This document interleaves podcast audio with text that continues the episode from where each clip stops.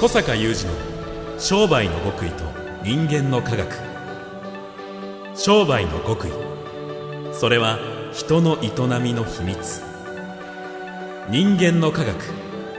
それは商売に通ずる扉。ここでは学術研究と現場実践を併せ持った小坂雄二独自の視点からあなたの仕事と人生に役立つ情報をお伝えします。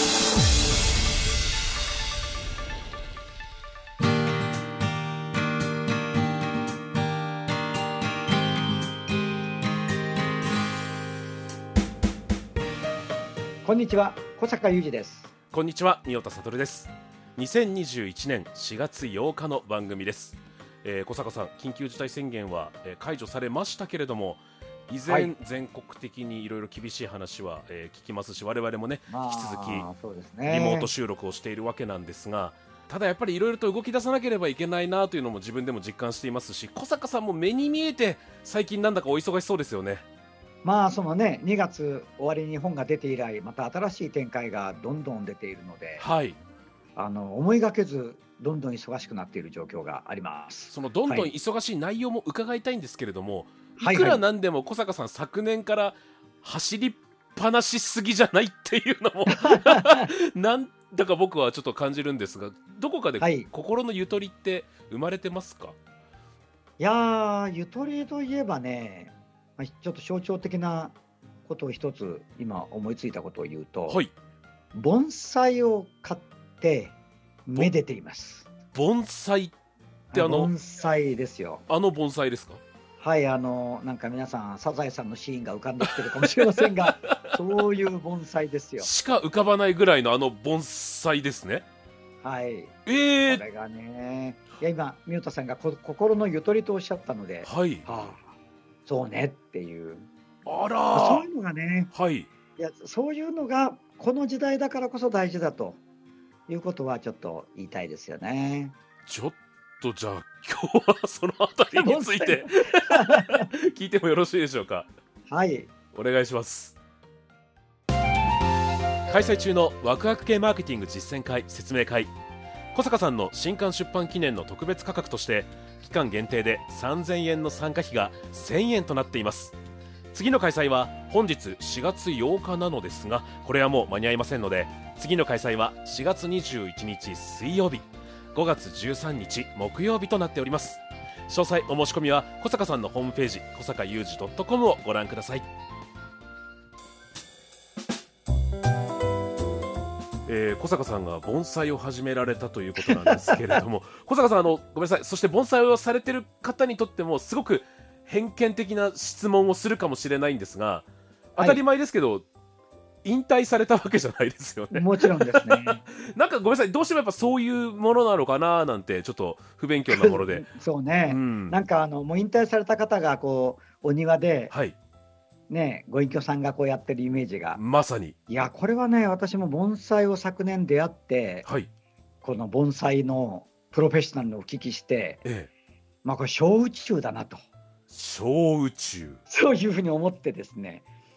まあそれでちょっとこう初心者向きのやつをご購入させていただいてはい。始めてるんですけどもやっぱりねこう盆栽と触れ合っている時間っていうのは、まあ、さっきその宮田さんがねその、まあ、お忙しく突っ走っておられるというお話をされていて、まあ、突っ走ってて大丈夫かと、まあ、この時代こういう社会情勢ですからやっぱりこう宮田さんも多分そうだと思うんだけど、はい。四六時中いろんな変化にさらされてるでしょ。そうですね。うん。でその変化に乗り遅れないようにあるいはむしろ乗っていくためにって考えてみるとものすごく日々考えて動いていかなきゃいけないじゃないですか。はい。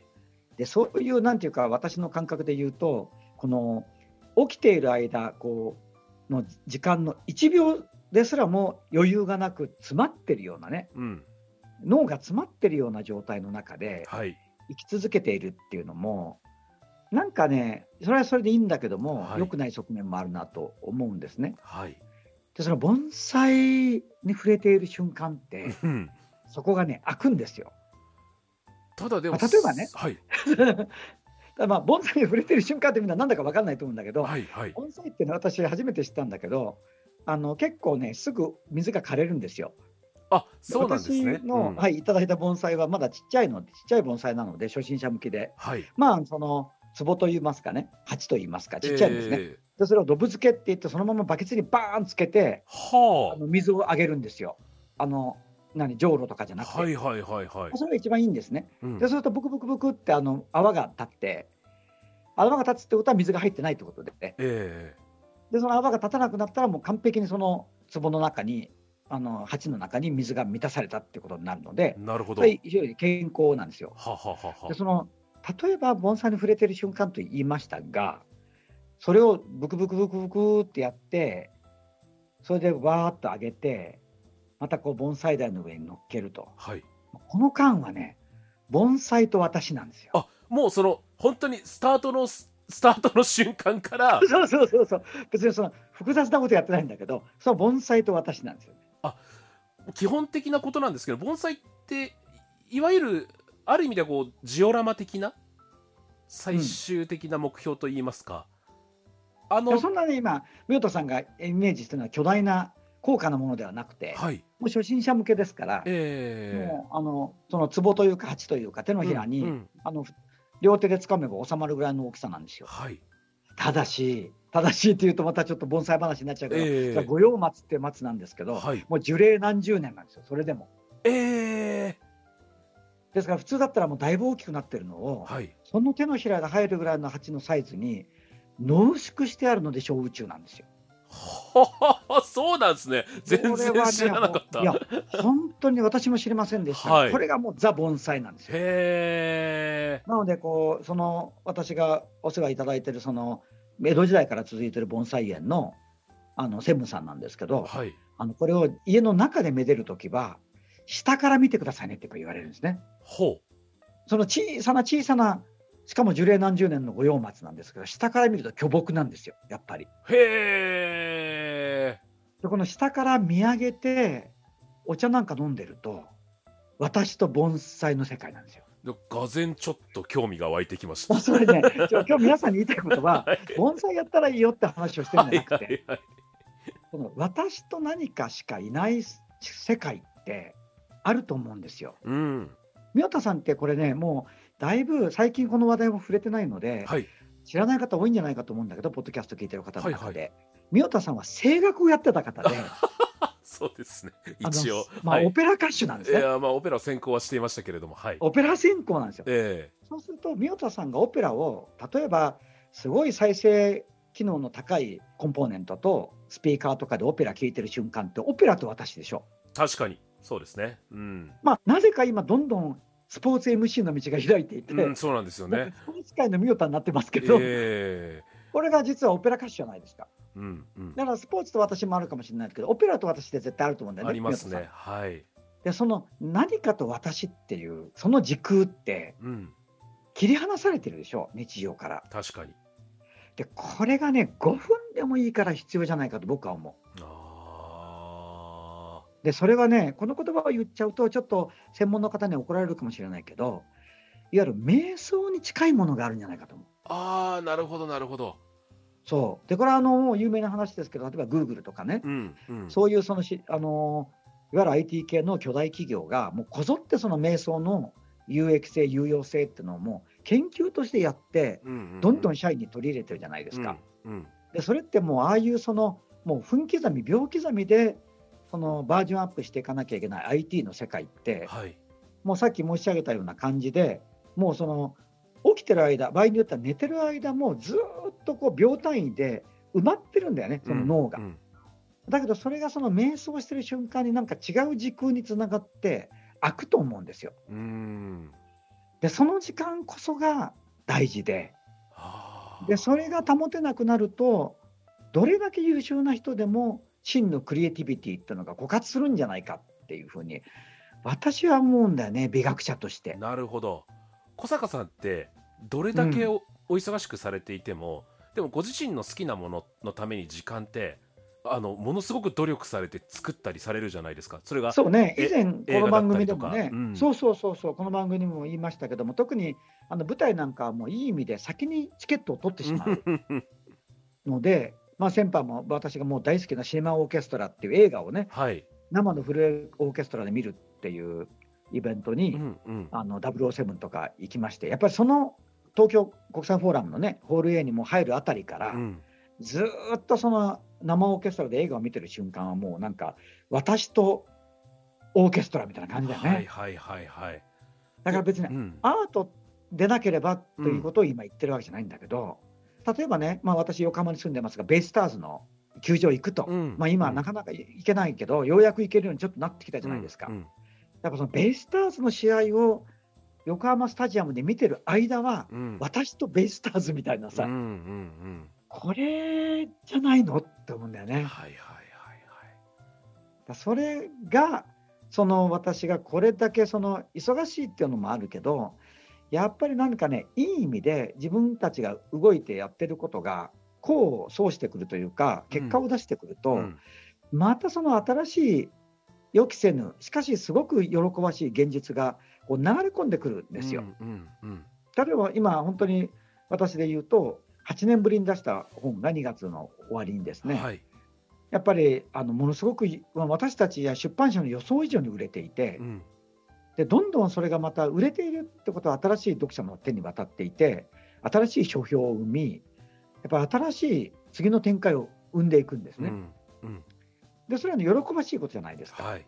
でもさっき申し上げたように起きている間の1分1秒は埋まっていくんですよ。うんだその埋まっていく中で流れてくるものをよりクリエイティブに自分にも世の中にとってもいい形に生かしていくために、うん私はその私と盆栽の時間と今今日象徴して言っている、その時間がね大事だよってことをなんか私も思ってるので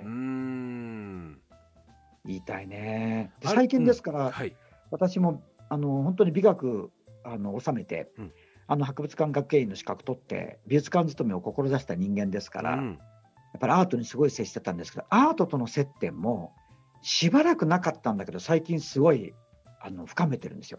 あのこれ本当に申し訳ないんですけれども音声でしかお聞きいただけないメディアなので大変にお伝えしづらいんですが小坂さんのご自宅の今様子がちょっとだけ見えるわけですよね、リモート収録ですから。斎ですね。はい、はい。そしたらもう背後に素敵な絵が増えてたりするんですよね。小坂さんの。これね、これはね、実はあの某某横浜そごうさんの、うん。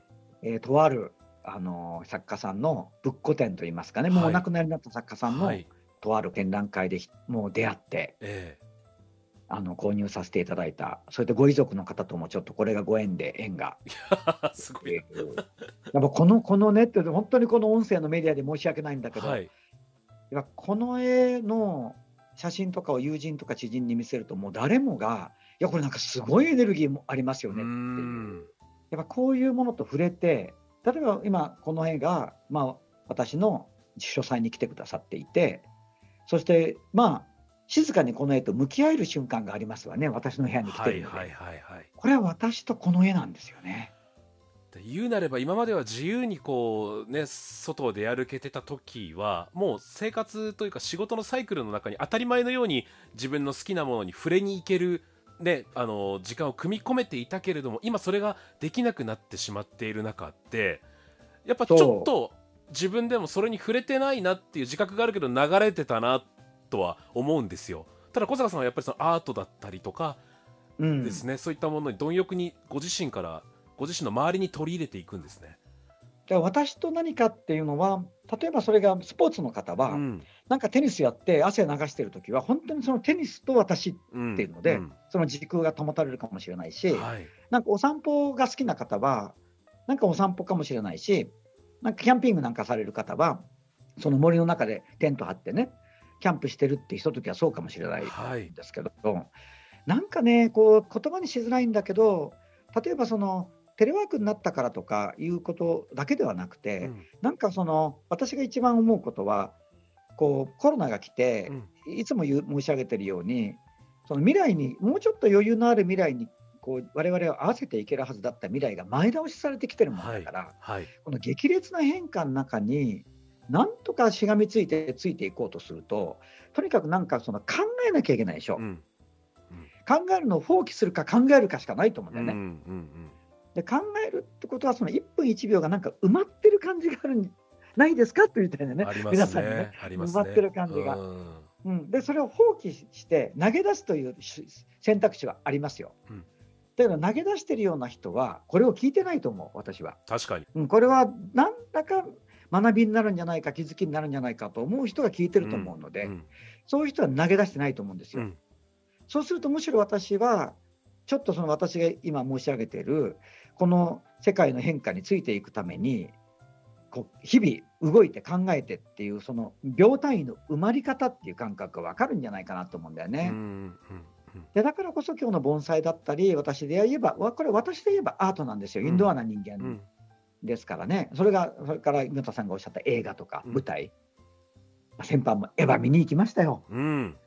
このエヴァについて考察してる時間は 私とエヴァじゃないですか。確かに。はい。ねえだからなんかこうそれがその意味があるとかないとかね癒されるとかっていう言葉というよりはなんかね意味があるないというよりはなんか私とそれみたいな時間が瞑想のようにポカッとそこにあるっていうね、うんうんうん。うん、それがなんかね私や宮田さんや瓜生さんや瓜生さんってのは今あの エンジニアやってくださってる、はい今私たちのメンバーなんだけど、はい。宮田さんや瓜生さんやこれを聞いてくださってるあなたたちがなんかその時代の中に必死にしがみつきながらも自分っていうのを見失わない自分のエネルギーから自分のクリエイティビティを生んでいこうとしてる方がこれを聞いてくださってると思うのでやっぱそういう人たちにとって非常に大事な時間なんじゃないかなっていうなるほど。ことをなんかちょっと私の盆栽話を通じて今日は伝えたいですかね。むしろそのあこの状態ってそっか時代に合わせようとして1分1秒惜しいと思ってもいろんなものを考えてる時間だったんだということと私と何かの、私と何かとして持ってたのに失ってしまってたあれこれをちょっと自覚しましたね。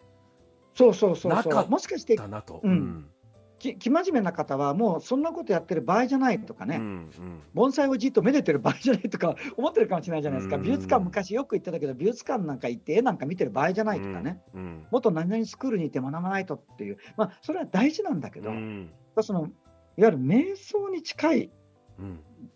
時空間っていうかね、うん。それが実はこの時代にあなたのクリエイティビティを発揮してあなたの価値を世の中に生み出していくために実はとても重要な時間だよと。1日3分でも5分でもいいからね。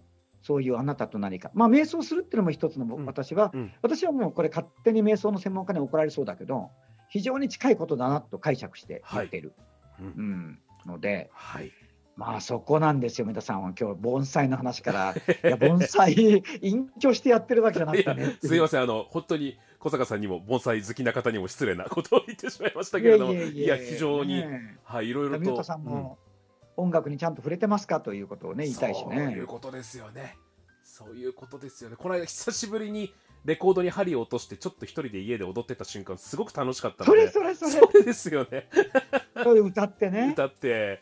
だってお忙仕事もお仕事もお忙しいし、TikTok 作ってってやってると そねう、ですね。うん。埋まっちゃうでしょ埋まっち。ゃいます。それでごはい家族もあって、うん子育てもしてたから、え埋まっちゃうじゃないですか今、発信も増えてるしねえ、うん、SNS の時代だから、やれ YouTube も作って、何も作ってってなるでしょそうですね。う。何かをやろうとしてる人になればなるほど、はい。で、クラブハウスも聞きに行ってってなるでしょう。はい。埋まっちゃうね、そういうことで。詰まっちゃってますね。うん、それは私はどうなのかなっていうことを、うん今日はまやっぱり問題提起したいですね。はい。ありがとうございます。小坂雄二の商売の極意と人間の科学。ここまでのお相手は、小坂雄二と三代田悟でした。